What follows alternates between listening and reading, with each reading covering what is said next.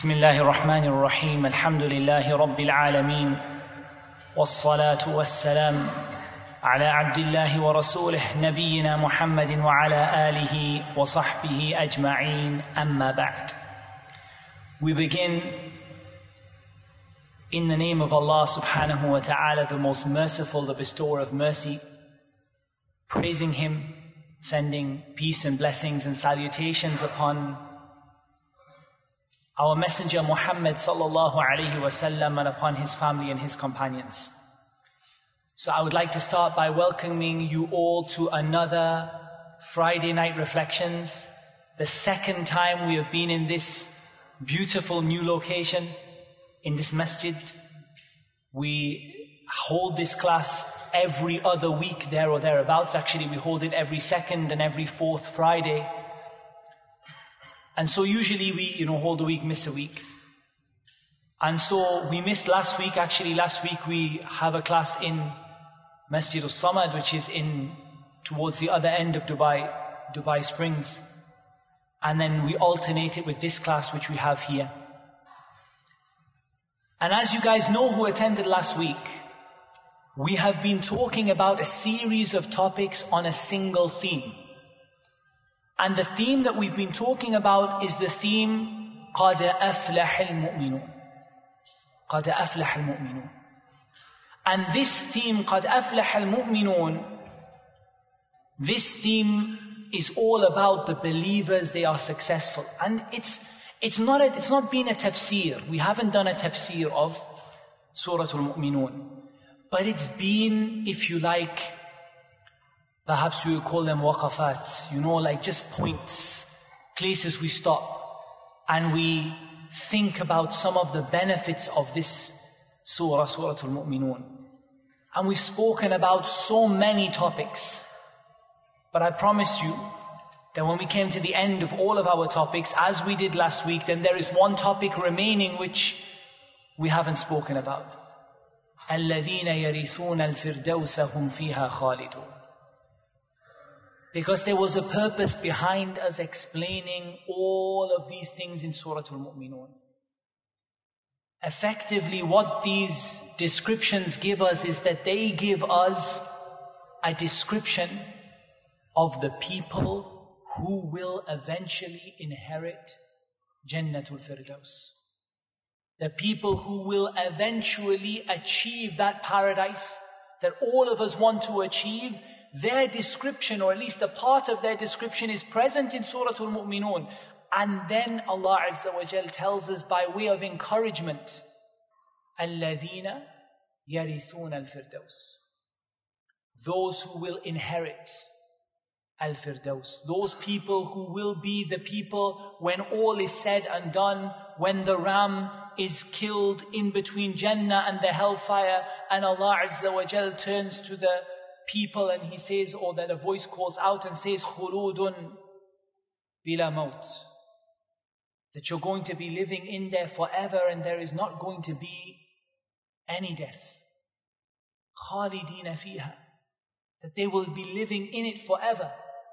And since this is our utmost aim, this is our achievement that we want to get, we want to achieve this paradise. This is what we are striving for. وَفِي ذَلِكَ فَلْيَتَنَافَسِ الْمُتَنَافِسُونَ In this let the people who are seeking and striving and trying to achieve something, let them try for this. This is something which is worth your effort. So it seemed to me that it's appropriate for us in this sitting just to describe a little bit, and it only will be a little bit because we don't have enough time, but to describe a little bit about this paradise that we are aiming for. This paradise, which is the incentive that we are striving towards and aiming towards and hoping for and praying for, and that we are doing all of these deeds in order to achieve. What is it? What's there? What is the, the best of its blessings? What is, because, you know, especially coming from the background that I come from. You know, I came from a Christian background. And you know, if you ask a Christian what is in paradise, They will just say, I don't know, just paradise. And if you push them a lot, they might say prayer meetings and songs. And you say to them, okay, but what is in paradise? You're going to be in paradise for an eternity. An eternity, forever and ever and ever. Khuludun bila maut. Life without any death. So tell me something which is in this paradise that's gonna make me really want to go there. And they kind of look at you and say, it's just as it is. But that's not how Islam describes paradise to us. For us, paradise is described with the most beautiful description and the most detailed description. And in some of this, I'm going to refer to Ibn al-Qayyim, rahimahullah ta'ala. He has a beautiful poem and it's really quite long in the description of the people of Jannah and how they are and their places and how their description is and where they will live and what they will do. It's this kind of detail that exists in Islam that really doesn't exist anywhere else. If somebody asks you, okay, go on, you've told me if I accept Islam, I will be given Jannah. Okay, tell me what is Jannah? What should I, why should I be so excited? Sell it to me. Sell me this image of Jannah. Sell me this picture of Jannah so that I really have this burning desire to want to go there. And you should have a burning desire to want to go there. And I know that might sound strange, and some of you might say, well, surely all of us do. But not everybody. Some people have a mistaken impression. They say, you know, the only thing that we want is just Allah to love us. And we don't really want Jannah. We don't fear Jahannam. No. This is not how the prophets and the pious people, this is not how they used to be. They did not like used to be from those people who said, we're not interested in Jannah, we're not scared of Jahannam, we just want to do everything because we love Allah. Of course you act because you love Allah, but you still desire Jannah. And this is how the companions used to be. This is how Allah Azza wa told us to be. These mention of Jannah and its paradise and its blessings and its good, it's all there to motivate you to want it. How did the prophets used to be? How did they used to be? How does Allah Azza wa Jal describe them in terms of their, you know, how, sort of a summary of how they used to be?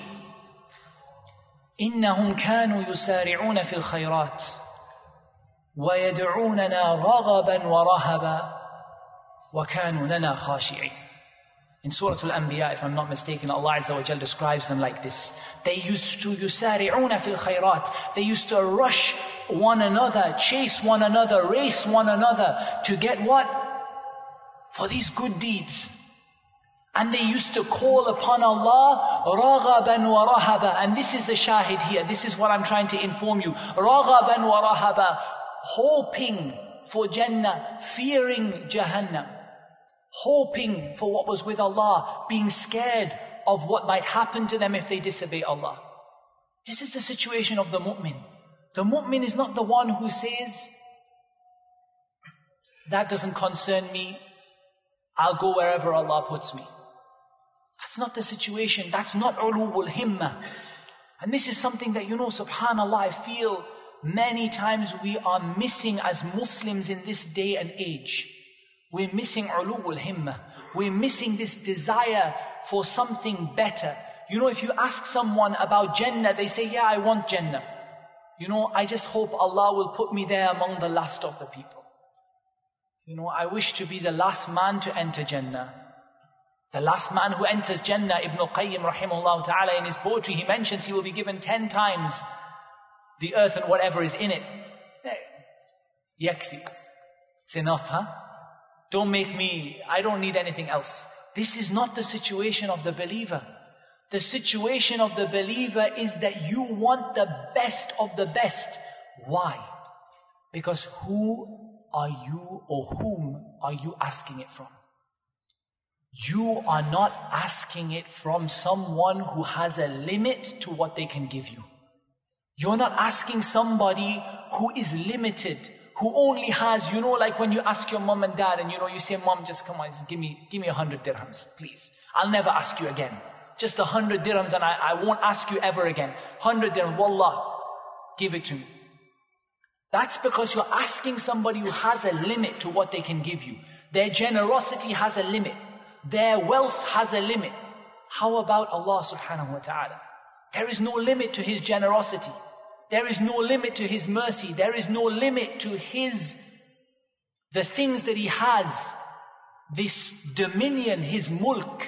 There is no limit to this. There is, it's not like Allah subhanahu wa ta'ala runs out of things to give you. Never. So don't ask Allah as though He does. Ask Allah knowing that He can give you and give everybody else and it would not take away from His dominion except like the bird that puts its beak into the sea. Does the sea decrease when the bird puts its beak into the sea? No.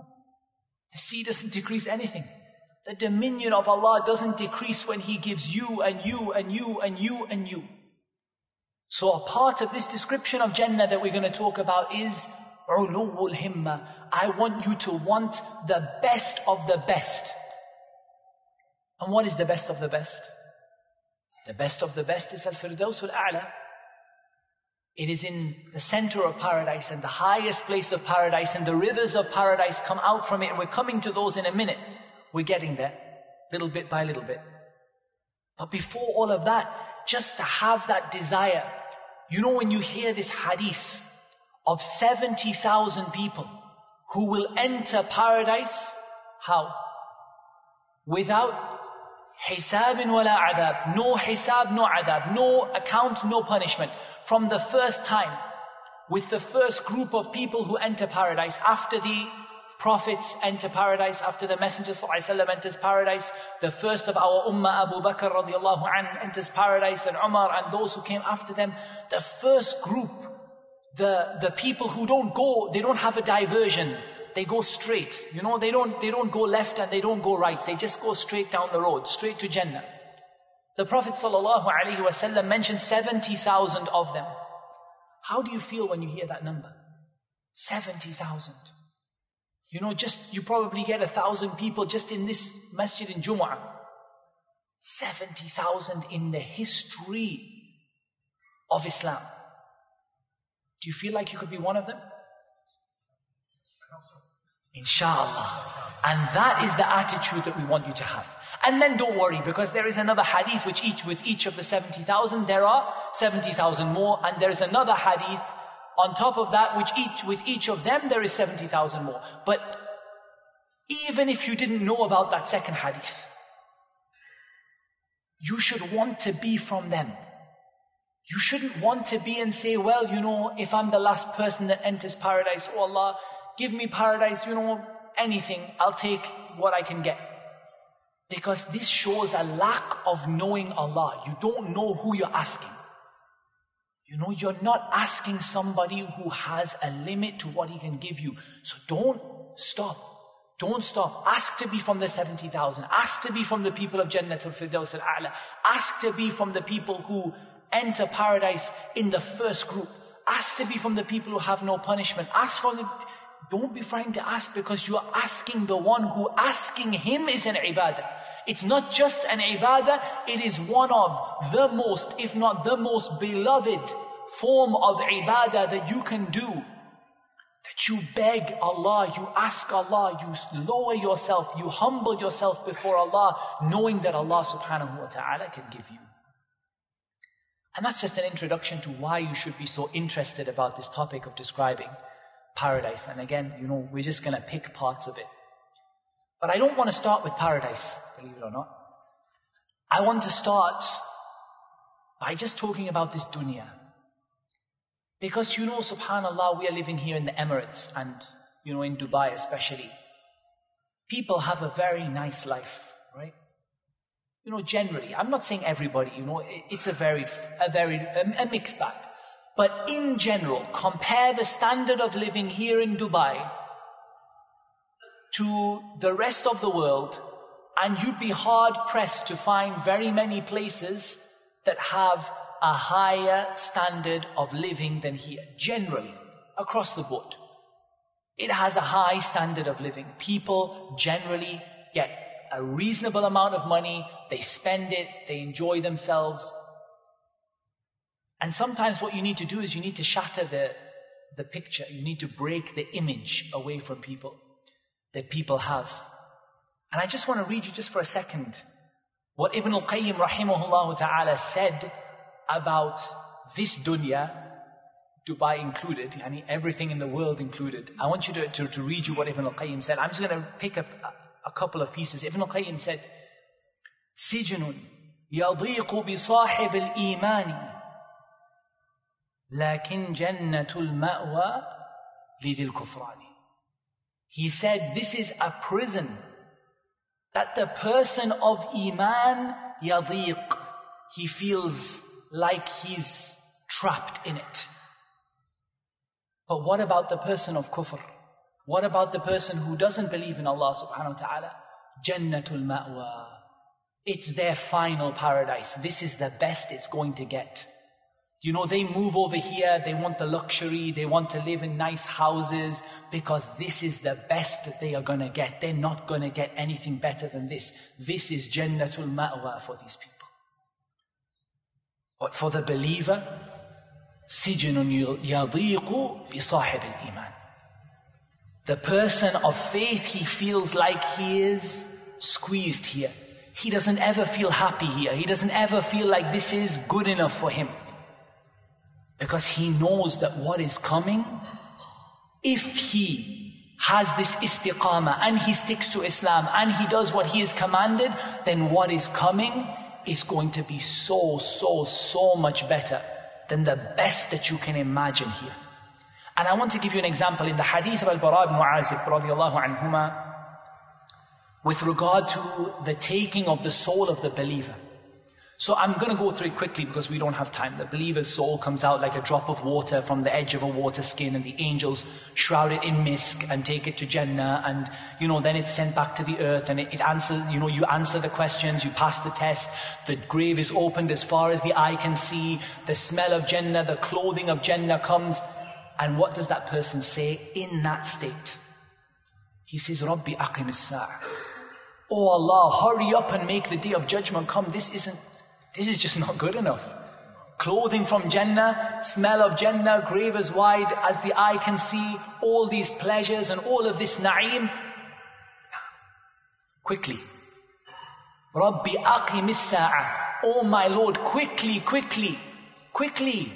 Bring this day of judgment. I am not, this is not good enough for me. This is just because why? He knows, he knows that what is coming is going to be better than that. Just reflect upon what Allah Azza wa Jal said about those people. When many people, Allah subhanahu wa ta'ala described them. لا خوف عليهم ولا هم يحزنون. They're not going to have any khawf, any fear of what is coming. They're not scared about what is coming. They're not sad about what passed. They fulfilled their purpose in life. And so the day of judgment comes, and the day of judgment is 50,000 years in length. And in that 50,000 years, how quick does it pass? It passes like the time between what? Between Dhuhr and Asr. Between Dhuhr and Asr. Gone. The time so quickly. In this space. And all the time, everything is getting better and better and better and better. Sure, there are some scary moments. There is that time when Allah will gather His believing slave in private. And there is nobody there except between you and Allah. And Allah subhanahu wa ta'ala will say, Didn't you do this sin? Didn't you do this sin? Didn't you do this sin? And the person will say, Yes, my Lord, I did it, I did it, all of them I did it. And he will confess to each individual sin, and then Allah Azza wa Jal will say, or the person will say, What will he say? He will say, Halakt, I've had it, I'm gone. You know, I've been destroyed. Look at all of these sins that I've done. And then Allah subhanahu wa ta'ala will say to him that I'm going to forgive you for them today. I'm going to forgive you those sins today because, like I concealed them for you in the dunya, I will conceal them for you here, and I have forgiven you for them today. So, you even when it looks like it's a scary moment, the next high is even higher than the previous high. How high? You'll take your book in your right hand and run out to the people saying, Ha umuqara'u kitabiyah. Come and read it, read everything I've done, read my book. Come and read everything I've done. إني ظننت أني ملاق حسابي. I, I knew, I understood that I was going to meet my account. One day Allah was going to take me to account. And the scholars have a lot of different opinions about the book and about the bad deeds. Perhaps they will be erased completely because some of them said that when the good deed erases the bad, it erases it, I mean completely, from your book of deeds. And some said uh, that it remains in the book, but that it is replaced or that it is supplemented with a good deed. And there's a lot of, a lot of different opinions on this topic. But the point is that there is nothing in it but good. There's nothing left but good. And you're running around telling people, Ha umuqra'u kitabiyah, come and read my book. Come and read my book. Because of what you prepared for it in this life. And you know that we can summarize Jannah in this way. If you want to summarize Jannah, you can summarize Jannah like this. You can say that this life is action without reward. It's action, it's amalun, you know, without reward, without, without the pleasure, without everything. It's not everything that you do that you get a huge reward for in this dunya. And as for Jannah, Jannah is reward with no action. So it's the reverse of this world. And you know, just one more thing, you know, even though I, would love to read you this whole poem, but it's just so long, it takes an hour and a half to read in full. But it's so beautiful.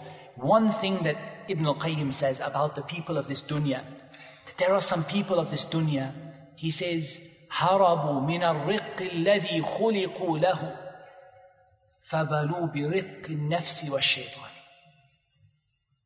And this is a beautiful line. He says that they ran away from the slavery that they were created for. And what did they do? They exchanged it for what? Slavery to the nafs and slavery to the shaitan. And that's the reality. You have to decide what you're working for, what you're aiming for. If it's Jannah that you're aiming for, then you have to submit to the slavery that you were created for. You were created to be a servant of Allah. You were created to worship Allah, to be from Ibadur Rahman, the servants, the slaves of Ar Rahman. You were created for a certain kind of slavery. And everybody lives in this dunya in slavery. Everyone, as Ibn al-Qayyim said, everyone lives in this dunya in slavery. Either you are a slave to Allah, or you're a slave to your nafs, or you're a slave to the shaitan. And so to get this Jannah also, we have to also understand that we have to, we have to fight against the shaitan and we have to fight against our nafs. We have to fight against our nafs. Because our nafs is like, I've described it before, you know, like a car without a, when the wheels are not balanced. So it keeps going this way. Every time you make it go straight, it it goes off in the other direction. Every time you keep it on the straight road, it turns off. You have to forcefully keep it on the straight road. It's like a broken, you know, car with a broken wheel. All the time it's turning left. Every time it's turning left. You're trying to keep it straight and it's turning left. You have to fight against that to be from one of these people. And like I said, I just wanted to start by talking about the dunya because I want you to be in the right frame of mind. I want you to, to see this dunya as it deserves to be seen. It's called the dunya for a reason. Why is it called the dunya? Because it's the lowest. You know, it's the lowest and it's the insignificant and it's the name of it is a name that is insignificant, a dunya. You know, something deni. It's just low and just, you know, it's not, it doesn't have any worth except as a place of good deeds for you to strive towards this, for you to strive towards Jannah. And I wanted to begin describing Jannah by just describing a generic concept. a generic concept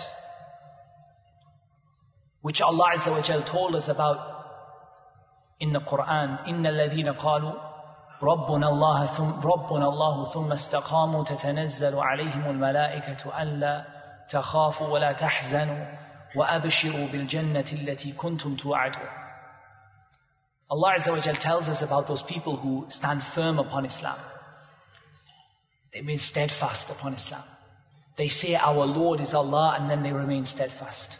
The angels descend, and the scholars mention the descending of the angels in three and sometimes four places. From those they mention at the time of death, when the people are raised up from the graves and when the believers enter Jannah. These are from the times that the angels come and they say, Allah takhafu. Don't worry about what's coming. Wala tahzanu. Don't be scared about what past, what has, or don't be sad about what's past. وَأَبْشِرُوا بِالْجَنَّةِ الَّتِي كُنْتُمْ تُوعَدُونَ Take glad tidings of a paradise that you have been promised. And then they say what? They say, we were your allies. نَحْنُ أَوْلِيَاؤُكُمْ we, we are your allies in this life and in the akhirah. And what about the akhirah?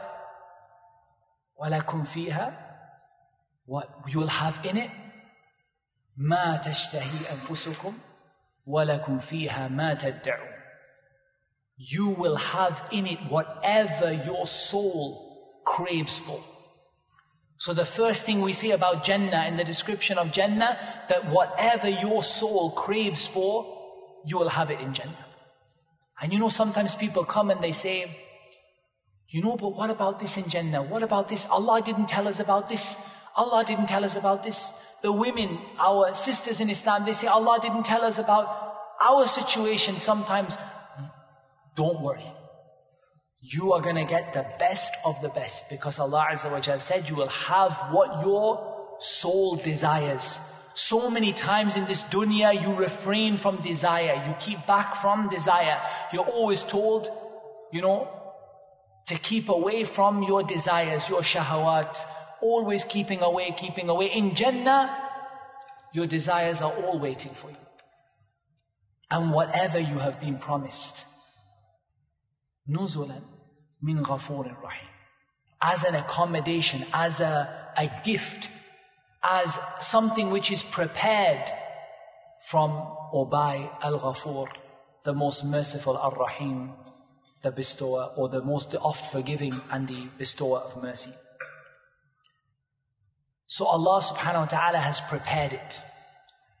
Some of the scholars they said nuzul and this is what you prepare for your guest.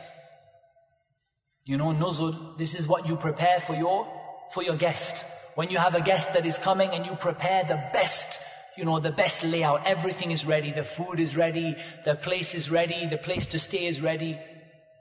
This is what Allah Azza has prepared for His believing servants. And this leads us to another point, a point of aqidah, that paradise and hellfire have already been created. They've already been prepared. They're already there, ready and waiting for the believers to enter into paradise and for the disbelievers to enter into the hellfire. So they've already been created. And when they were created, Allah subhanahu wa ta'ala said to Jibreel to go and look at what Allah subhanahu wa ta'ala had created, this paradise that Allah had created, and he went and when he saw it and he saw how amazing this is, this is ma la aynun ra'at, wa la udhunun sami'at. No eye has seen it, no ear has ever heard it, and it's never occurred, wala khatar ala qalbi bashar. It's never occurred to the heart or to the mind of anybody. Nobody's ever even thought of what could be in Jannah. And Jibril goes and sees Jannah. And he comes back and he says that he believes that everyone, because of how amazing it is, everyone will enter it. But then he is told to go again, and when he goes again, he sees that Allah has surrounded it with what? With hardships, with difficulties, with problems, with hard work, to the point that Jibreel says that I fear that perhaps nobody will enter. Perhaps none of you or none of them will enter into this paradise because of all of the hardships that it contains. So we understand that it's something that's being created by Allah Azza wa Jal, and it is waiting there for the believers at this moment in time. It has been created, it is waiting there for the believers. And then we come to describe some of the features of paradise. So the first thing is how do you get into paradise? You get into paradise through one of eight gates. Each gate is associated with a major action from the huge actions and the major issues, the major sort of good deeds of Islam. We know that there are certain gates. As Ibn al-Qayyim said, we know that the, the highest of them is the gate of jihad. We know that there is the gate of sawm, the gate of fasting. We know that there are these gates of Jannah. We know that there are eight of them. And we know that the gap between each gate or sorry, the gap between the, the, the posts, if you like, I don't know if post is the right word, but the edges of each gate, the gap between the edges of each gate is 40 years, meaning it would take you 40 years to walk from one end of it to the other end of the gate. Just the gate, the door, would take you 40 years to walk from one end of it to the other side of it. And there will come a time on the day of judgment when the crowds are thronging at the door, they are pushing at the door, and there's no space for the people to get through. Eight doors with 40 years in between. How, I mean, I, you can't, you, you can't calculate that in miles, but just to give you, a, you know, just to give you a concept, how long, how far could you walk in 40 years? That's a huge, it's, it's an incomprehensible distance. And yet, on the day of judgment, crowds pushing because of the number of people trying to get into these gates, these eight gates of paradise. And then when you enter into these gates of paradise, so how is the earth? How is the, how is the land? First of all, the earth is white. But it's not just plain white. It's a beautiful white. Bear in mind that the light is not coming from the sun. لا يرون فيها شمسا They're not going to see any sun. There's no sun. Where is the light coming from in the first place? The light is coming from the throne of Ar-Rahman. The light is coming from the throne of Ar-Rahman. And it's lighting up a paradise that the first thing you notice when you go in that it's neither hot nor cold. No shams, no zamharira. It's not like it's not cold, it's not hot, there's no kind of like hot and cold, it's a perfect temperature. And the earth is white, but it's not just white because we don't suffice ourselves just with this white earth. It's decorated with za'faran and misk and yaqut. It's decorated with saffron and with misk. You imagine walking down a path where the gap in between the, the stones of the path, the, the pebbles are all, all of the path is made out of beautiful jewels, out of pearls. And out of beautiful jewels, the path is all made out of these pearls and jewels. And the gap where you would put cement is made out of saffron and musk.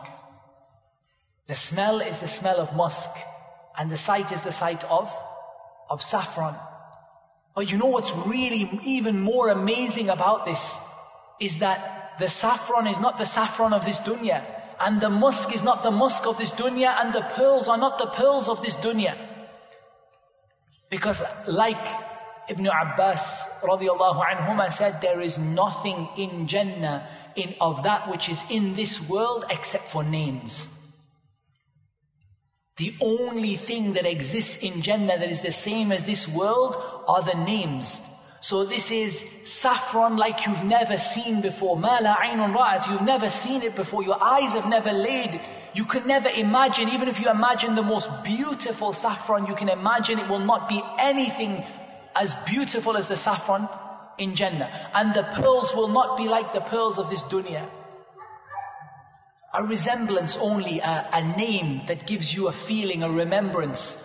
But they're far, far, far better than anything you can imagine. And then you walk for a while.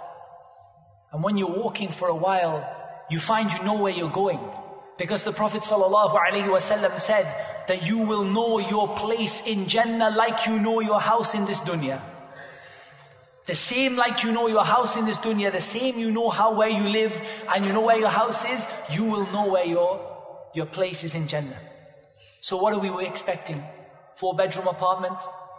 Three bedroom apartment? A villa with a few gardens? Now Allah. A palace whose bricks are made from gold and silver. A palace. And when I say a palace,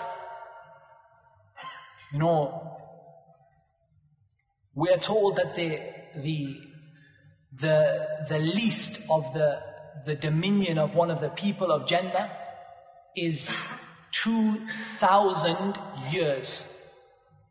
I.e., 2,000 years to get from one side of your property to the other side of your property. The palace is made of gold and silver bricks. But what is waiting for you in the palace? to know what's inside. From the things that Allah Azza wa Jal told us, by the way, beside this palace there is a tent. But this tent, it is made out of the, the shell, like the shell of a pearl. You know when you get a pearl in a shell and you crack the shell open and you have like the shell. This is how the tent is described. And it's described as being 60 miles long. This tent that is huge, this huge, huge, huge tent. And what is in this palace and in this tent? And this brings us to the, the beginning of the poem of Ibn al-Qayyim. And, you know, he says, and, and we'll quote, of course we'll quote the ayat as well. When Allah Azza wa Jal tells us about what He has prepared for us in this, in this villa, in this huge palace, in this tent. And Allah subhanahu wa ta'ala tells us about the hur the Hur al-Ain. And you know, how do you even begin to describe the Hur al-Ain? First of all, Allah Azza wa Jal created them with His own hand. Allah subhanahu wa ta'ala created them directly. Now Allah creates directly many things. And Allah subhanahu wa ta'ala creates things indirectly. Indirectly meaning, for example, like us now, we are, you know, we are children, we're born to a mother and father. That's still Allah's creation, but Allah creates us indirectly. But Allah Azza wa Jalla has created these hur directly to the, you know, the, like they say, the best specification, the best possible, you know, you can't imagine. But just to give you an idea of the hur.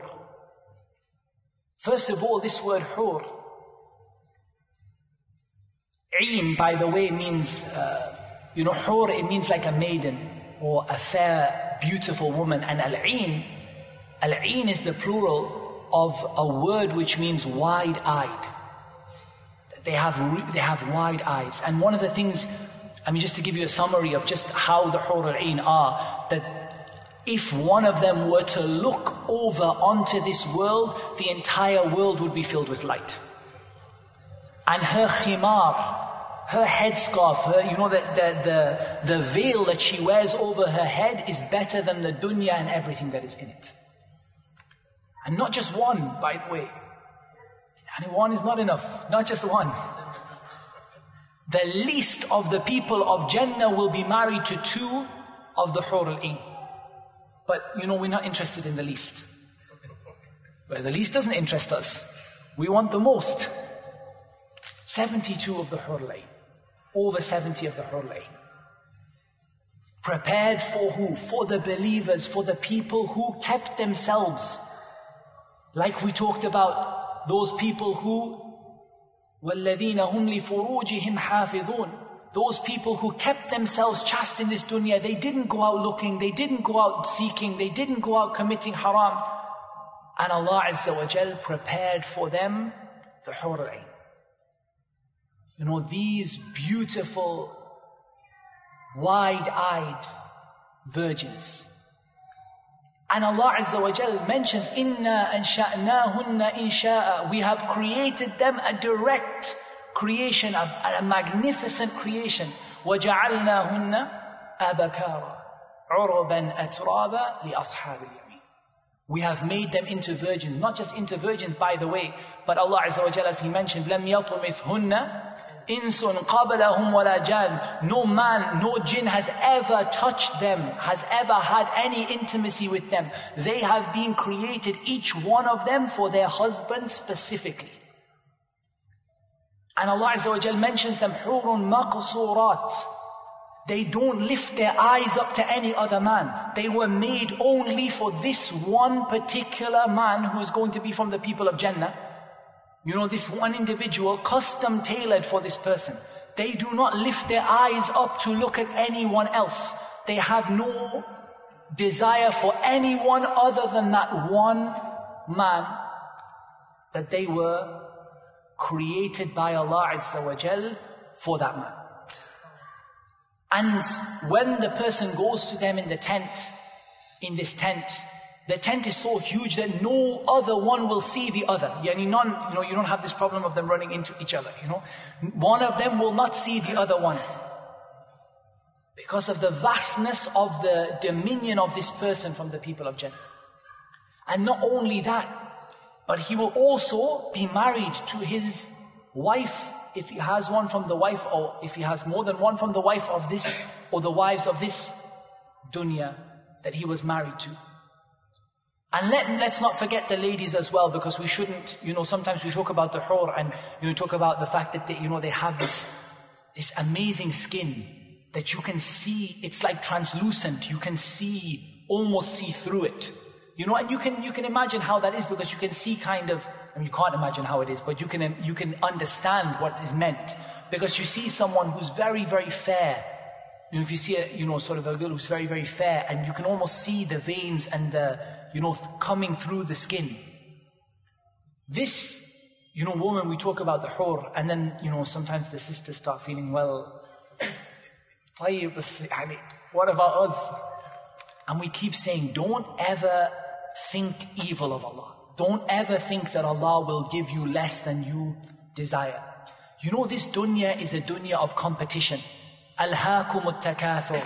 You're always, you know, competing with each other. And you know, there's competition for love, there's competition for, you know, among co wives, there's competition, there's a feeling of kind of, you know, this is just, you know, and this is not kind of uh, sort of people competing against each other and wanting to better one another. That's the meaning of al-hakum al-takathur. You know, you're trying competing against each other, who can be better? But that doesn't exist in Jannah. وَنَزَعْنَا We've taken away from what was in their hearts, from their sudur, from their qulub. We have taken the ghil. We have taken the, this jealousy and this hatred and this all of this horrible feeling. We've just taken it out of their hearts. So the Jannah that Allah Azza wa Jal has made for the Muslim woman is the best that could ever be made. It's not like the hur make it, you know, like, well, it would be great if it wasn't for the hur. It's not like that. Allah Azza wa Jal has made it absolutely perfect for everyone. And yes, Allah Azza wa Jal has told the men about the hur. Why? Because men are men. And you know, men have a temptation sometimes to have a wandering eye and have a look at what is across the road and, you know, maybe have a look at what is on the internet and have a look at this and have a look at that. So Allah Azza wa Jal wants to give you something that you can strive for that is better than that, that is more motivating, that you want, you want to say, no, I'm going to cover my gaze because I've got some ladies waiting for me in, in Jannah. So Allah Azza wa Jal knows the situation of the man and knows what they need and knows that this motivation is needed. But the woman, she should not be, she should not feel that she is being shortchanged because Allah Azza wa Jal, وَمَا يَظْلِمُ وَلَا يَظْلِمُ رَبُّكَ أَحَدًا Your Lord does not oppress anybody. So this is just to describe, you know, what is waiting in this palace, but at the same time, you know, you need some features on the land. One of the features of Jannah that is amazing is what Allah Azza wa says, تَجْرِي مِن تَحْتِهِمْ الْأَنْهَارِ That the rivers will flow underneath them. Allah Azza wa doesn't say rivers will flow beside them. But the rivers will flow underneath them. So you're imagining like it's as though you're walking over these rivers. And we don't know how this is. We don't know exactly how this happens. And this is something that Allah Azza knows best. But the rivers run underneath. And we should talk about the rivers. There are four rivers we are told about. The first is a river of laban of milk. But this milk, it has a unique quality. لم يتغير طعمه its taste doesn't change. You know, it doesn't go sour. It doesn't go, you know, give you a horrible taste at the end. It's the most pure, satisfying milk that you can imagine. And then there is a river of water. And this river of water is pure and, and sweet and tasty for the one who drinks it. Like the most, you can't, I mean, because it's not the water of this dunya, you can't imagine how it is. And then there is a river of the purest honey. And then there is a river of khamr, a river of alcohol, of wine. But this wine doesn't make you get drunk, it doesn't give you a hangover, it doesn't make you do embarrassing things It doesn't make you feel ill the next morning. It doesn't make you feel sick. Because why? You gave up. Look at how it works. You gave up wine in this dunya. You didn't drink wine in this dunya so that you could drink it in the akhirah. You didn't, you know, you didn't go out and do those major haram actions that people do so that you can enjoy yourself and have fun in Jannah. You know, it's all about waiting. It's all about sabr. It's all about iman. It's all about realizing what's there waiting for you.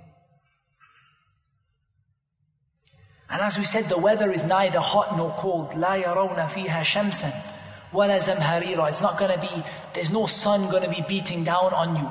And there's no, uh, there's no cold. Gonna, you're never going to feel cold. And then, of course, we should talk about the food. The food of the people of paradise.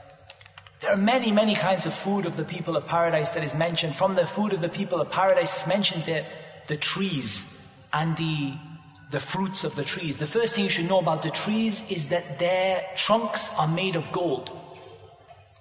The tree trunk is made of gold. And the other thing is, you don't have to reach to get the fruit. You don't have to ever reach out your hand to get the fruit. The fruit comes to you. You don't have to stoop down or to reach up. You just put out your hand and the fruit comes to your hand from the tree. And the thing about the fruit is this. You imagine living for eternity, you're going to get bored of bananas every day. Okay? So Allah tells us about the fruit of the people of Jannah, that it is fruit that appears to be like the fruit. It has a resemblance like the fruit that they have had in the dunya, or like the fruit that they know. But every time they taste it, it's something different. Every time they taste this fruit, it's something completely different. And they say, This is what we were given before. They say, هذا الذي رزقنا من قبل. This is what we were being given before. This is the fruit we were given before. وَأُتُوا بِهِ مُتَشَابِهًا It looks similar, but it tastes something completely, completely different. And Allah Azza wa talks about the, the meat. and the meat will come from these birds, from the birds of paradise. And this beautiful meat that will come, and all of this, you know, whatever you can imagine. And then you come to who is going to serve you the meat and who is going to serve you the drinks. So, you know, you, while, you're, while you're relaxing there, you want someone to serve you the drinks. Someone to come and, you know, you have a constant personal butler who is just serving you drinks all day. These are the ghilman. Mukhalladun. These young boys, youthful boys who were only created from the people of paradise. They are not like, you know, some people get the, you know, some people get to work, you know.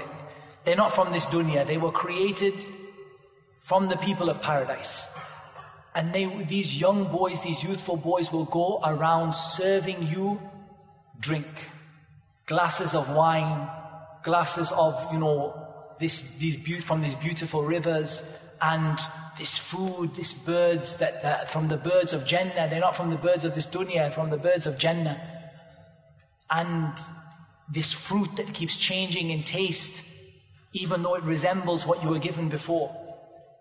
And you imagine living in that kind of life, and you imagine having whatever you can, you can imagine. But then, you know, when you're picturing yourself living there, you might picture yourself as you. You might picture yourself as, as you, how you are now, but you're not going to be like you are now. The first thing is the age of the people of Jannah. The age of the people of Jannah is a middle age, like, a, like 33, 33 years old. You know, it's an age of, you know, you're in the prime of your youth. You're not a young, you know, you're like, you're not a young boy or girl. You know, you're in the, in the peak of your, in the peak of your strength, in the peak of your youth. And as for your appearance, we will return in terms of height to the height of Adam. Alayhi salam. Of 60, I think, cubits, they call it, something like that. And the width is narrated in, I think, Musnad al Imam Ahmad as being seven. And uh, in any case, you can imagine that a person is going to be, you're going to be different. And in terms of the beauty, the beauty will be, you know, it says Allah has returned you to the most beautiful or has cre- sort of changed you to the most beautiful image. You know, you're going to get fat people and thin people and, you know, sort of like different sort of uh, body shapes and sizes, but that everyone will be created in the best or refashioned in the best possible image. They will be mukahhal al ainain, They will have kuhl, this dark sort of, the, the, the kuhl on their, on their eyes and there, you know, they will have this, this beautiful hair. It's described as jad, a sha'r, you know, this hair that is kind of this sort of straight and, you know, sort of beautiful hair. And that they will not have, there will not be any beards. You know, you can grow your beard in this dunya, but your beard is not coming with you in the akhirah. And that they will be, that they will not have, not have a beard. And you imagine that as beautiful, the ladies, you imagine that as beautiful as the hur are, none of them will compare to the wife or to one of the believing women of paradise. So subhanAllah, you have this, you know, you have this complete change, this complete different life. And the things that you see in it and the, you know, the, the things that you experience in terms of, as we've said, know, all of these different uh, uh, these different things. But you know, when we're talking about all of these different things in Jannah, we've already talked about a few. I mean, I can, the, the, like I said, the poem that we have here, Ibn al-Qayyim's poem, it takes an hour and a half to read it in the description of the people of paradise. It's huge, and there's so much to say. But while you're enjoying this, and I just want you to sort of imagine, you know, you're you can't imagine because whatever you imagine is going to be better than you imagine. But you're relaxing in paradise and you're being served all of this beautiful food.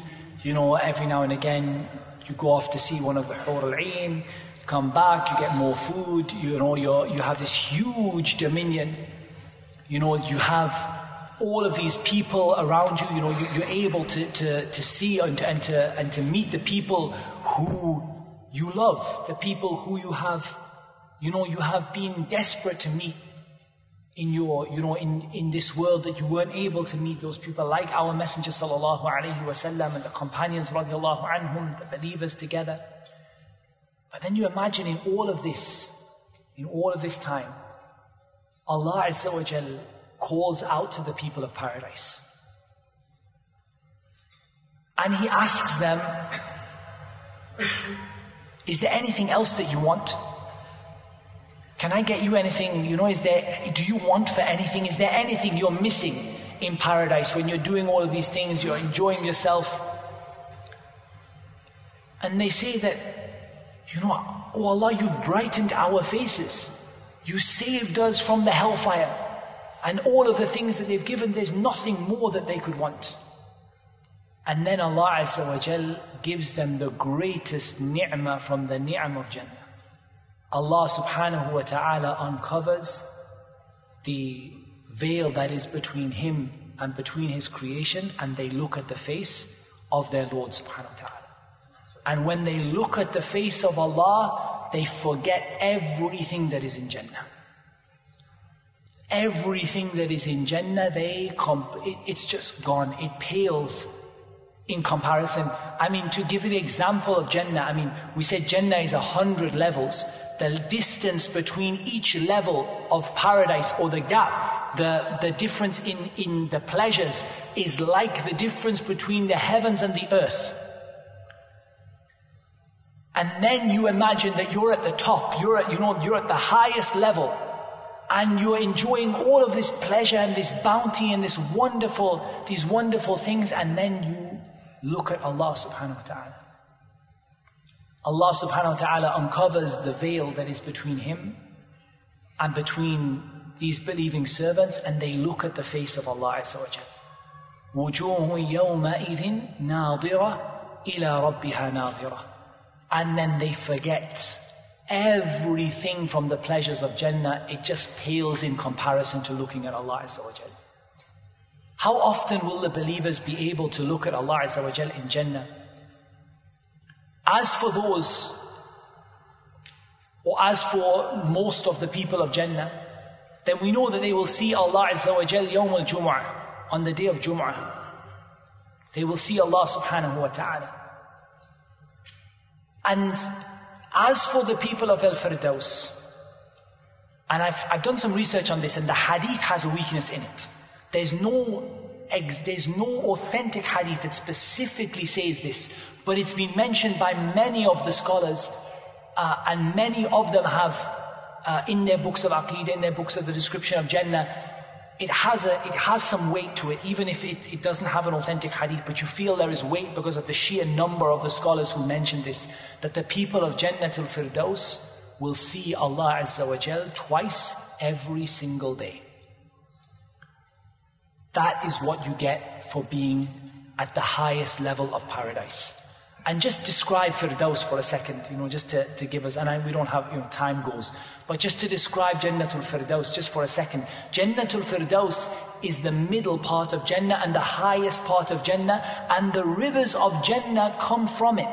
It's the source of the rivers that flow down to the lower, the lower parts of Jannah. And so the rivers, they, they flow down from Al Firdaus, but I don't think the most amazing thing about Firdaus is the rivers going down, but it's what's above. Because the roof of Al Firdaus is the Arsh of Ar Rahman. The roof of Al Firdaus is the Arsh of Allah subhanahu wa ta'ala. Can you imagine that? You can't, you, I mean, you can't imagine, you, you keep saying, but you can't imagine looking up to see the Arsh of Allah and then seeing Allah again and again and again and again. And you know, you get back into Jannah and all of the beauty and all of the pleasures and all of the, you know, infinitely different things that happen because Jannah is not boring. It's not the same thing every time. Things change. Everything is changing all the time. وَأُتُوبِهِ مُتَشَابِهَا They're given things that are similar but they're not the same. And then you imagine that you see Allah subhanahu wa ta'ala and everything just disappears from your mind. Because there is nothing that can ever compare to looking at the face of Allah subhanahu wa ta'ala. The greatest pleasure from all of the pleasures of Jannah. And you know that is why perhaps one of the greatest punishments that is given to the disbelievers يوم القيامة إنهم عن ربهم يومئذ لمحجوبون that on that day there will be a barrier between them and between Allah. So they will not be able to look at Allah in the way that the believer will be able to look at Allah and take that pleasure and that and that that sort of unimaginable experience. They will not be able to do it. Instead, they will be mahjubun. They will be concealed. Know what is between them and what is between Allah Azza wa I had so many other points to mention about Jannah and about the description of Jannah and the levels of Jannah and the you know, the, the, uh, the different things with regard to Jannah. But there's one particular part that I wanted to conclude with. And this is another part of what Ibn al-Qayyim said with regard to the keys that open the door to Jannah. Because, you know, it's wonderful for us just to listen. And, you know, I encourage you to read uh, more on the topic because it's just such a huge topic. But if we, you know, we talk about Jannah, we talk about the description of Jannah and how wonderful it is, how amazing it is, but at the end of the day, What matters right now is how we get the key to open the door. And Ibn al-Qayyim rahimahullah ta'ala, he mentions this in a really beautiful way that really might, you know, uh, it explains it, I think, in an absolutely beautiful way. He says, هذا وفتح الباب ليس بممكن إلا بمفتاح على أسنان. مفتاحه بشهادة الإخلاص والتوحيد تلك شهادة الإيمان. أسنانه الأعمال وهي شرائع الإسلام والمفتاح بالأسنان. لا تلغين هذا المثل وهذا المثال فكم به من حل إشكال لذي العرفان. Ibn al Qayyim, he says, you know, we're talking about these doors. He's talking about these doors of Jannah, these huge gates of Jannah. And he says, you should know that you can't open the door. Laysa. It's not possible for you to open the door except with a key, and the key has teeth. You know that when you have a, imagine a big old-fashioned key, and the key has, the key has teeth. He says that the key is shahadatul ikhlas, what tawheed. This statement, La ilaha illallah, Muhammadur Rasulullah, this is the key that gets you in. Nobody gets in without that. Nobody gets in without Tawheed. The only people from the people of Jannah are the people of Tawheed. The people who worshipped Allah Azza wa alone and didn't make any partner with Him. As for those people who made a partner with Him, إِنَّ اللَّهَ لَا يَغْفِرُ أَن يُشْرَكَ بِهِ Allah doesn't forgive that you make a partner with Him. This statement of ikhlas, this statement of la ilaha illallah, the action of worshipping Allah alone, that when you make dua, you make dua to Allah alone, and when you pray, you pray to Allah alone, and when you fast, you fast for Allah alone, and when you fear, you fear Allah alone, and when you love, you love Allah alone, and you imagine that this is the key that opens the door. But the key doesn't open the door unless the key has the teeth on it. And the teeth, they are the actions that represent the shara'i, those famous symbols of Islam. And Ibn al-Qayyim, he says, don't forget this example because it removes so much confusion in the minds of the people for the person who has knowledge of it.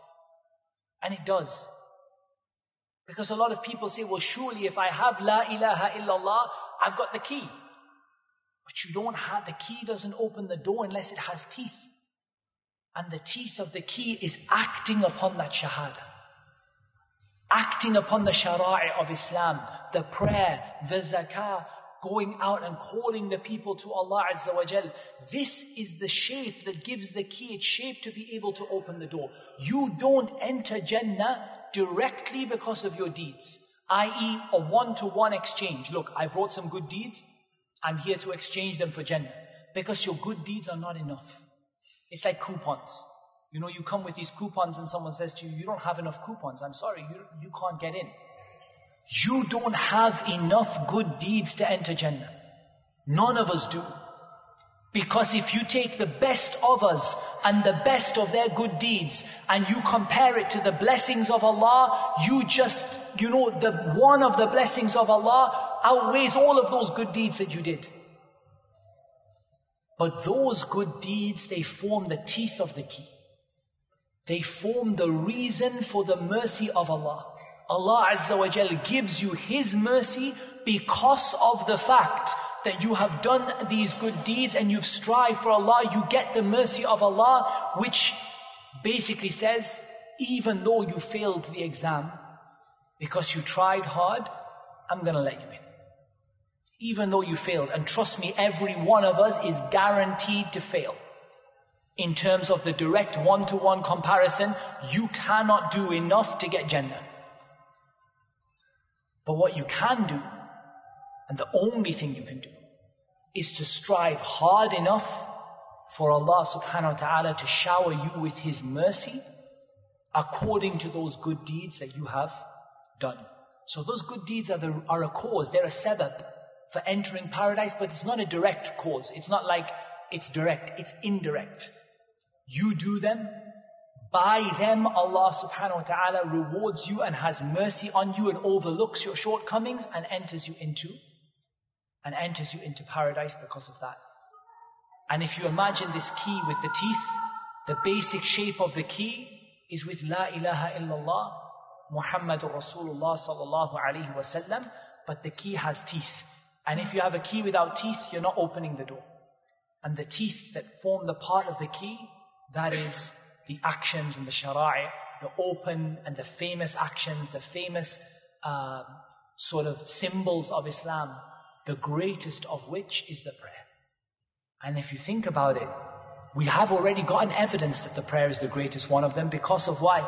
Surah Al-Mu'minun, it begins with قَدْ أَفْلَحَ الْمُؤْمِنُونَ الَّذِينَ هُمْ فِي صَلَاتِهِمْ خَاشِعُونَ Those people who are observant and they have that khushu' in their prayer. But not just that, it finishes. وَالَّذِينَ هُمْ عَلَى صَلَوَاتِهِمْ يُحَافِظُونَ Those people who they guard their prayers.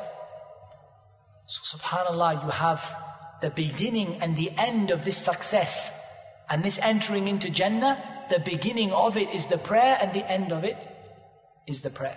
And like I said, I have, you know, I could go on for a long time, but I'm looking at the clock and thinking we've already gone on for a long time. And this is just, you know, something to interest you. Something to make you go home and, and, uh, you know, Friday night reflections, we don't give you, you know, hours and hours and hours and hours and, and books and things like that, but it's there to inspire you, to make you think, wow, you know, I want to learn more. Because I haven't even scratched the surface yet. I've just given you some of the main points, but there are lots and lots and lots. You know, go out there and look, learn, read about Jannah, read about the hellfire, read about the actions that take you there, and then do the actions that take you there. Go out there and make a commitment that if that's where I want to build my home, then I better start investing in it.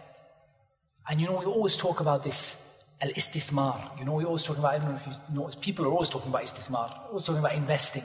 Invest in this, invest in this, buy a property here and invest in this. Invest in a property in Jannah. Put your time together, put your effort together and invest yourself in that. Because this is, this is the, this is the best kind of sale that you can make. Like Allah Azza wa Jal tells the believers, فَاسْتَبْشِئُوا بِبَيْعِكُمُ الَّذِي بَايَعْتُمْ بِهِ Take glad tidings because of this deal you made. You just made a deal. You sold yourself for Jannah. What an excellent deal that is. You sold yourself to Allah subhanahu wa ta'ala in submission. You gave up yourself, you gave up your wealth, you gave up your effort, your life, your time, everything for Allah Azza wa Jal for the sake of Jannah. فَاسْتَبْشِرُوا بِبَيْعِكُمُ الَّذِي بَايَعْتُمْ بِهِ Take glad tidings for this sale that you made because you made an excellent, excellent business investment if you sold yourself for this Jannah. So invest in it. Think about all the ways you can build a house in Jannah. Whoever builds for Allah Azza wa Jal, a masjid, Allah builds him for, for him a house in Jannah. Not one whole masjid, even a part of a masjid, even a brick of a masjid. You know, talk about saying these words, Subhanallah, Alhamdulillah, La ilaha illallah, and you planting for yourself a tree in Jannah.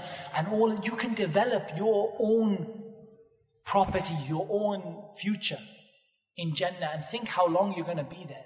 You know, if someone says, you know, I'm, I'm planning to be here for the next 20 years, I should buy a property. I'm planning to be in Jannah forever. So I think I should really consider what kind of a property I'm going to have there. Where is it going to be? Because I want it in the top place. I don't want it in the middle. I don't want it in the bottom. I want it in the, the best real estate, the best land, the best position, and the best possible property, and the most beautiful trees, and the most beautiful land. And it's all based on the deeds that you do. It's all based on these things that you do.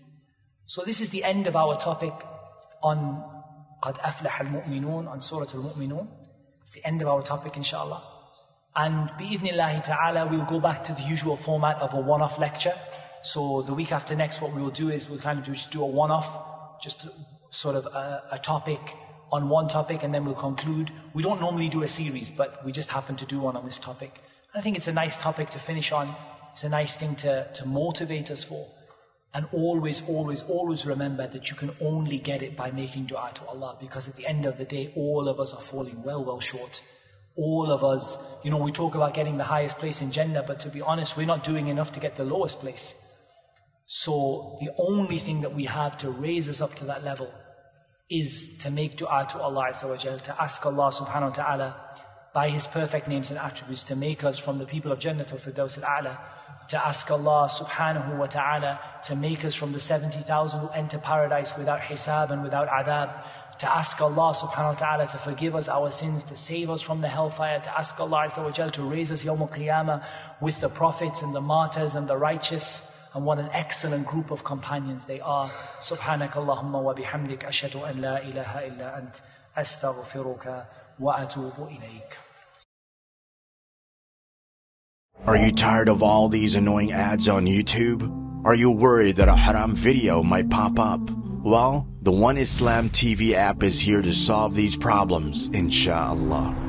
The One Islam TV app is 100% free of any ads and is safe to browse for your peace of mind. Watch or listen to lectures and lessons while you work, rest, or drive with your device switched off. Watch videos on demand or download videos and watch offline. Watch hundreds of high quality produced Islamic reminders, Quran learning videos, stories of the prophets, and so much more. Two to four new videos uploaded daily, inshallah. One Islam TV is 100% run and owned by Muslims, which means a small amount you pay for your subscription is a sadaqah jariyah, continuous charity for you as we use the funds raised to continue producing more beneficial videos and reminders. Inshallah. The One Islam TV app is now available on Apple devices, Apple TV, Android devices, Android TV, Amazon Fire TV, and Roku, so you can watch on most devices and smart TVs. Download now for a free 7-day trial. May Allah reward you for supporting our work.